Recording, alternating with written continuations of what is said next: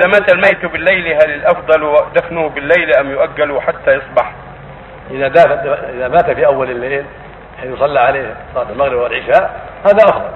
أما إذا مات في أثناء الليل فالأفضل أن يؤخر حتى يصلى عليه صلاة الفجر ويكثر عليه الجمع ويشيع. هذا أفضل له أفضل لأهله من أن يدعى لهم ويستغفر لهم.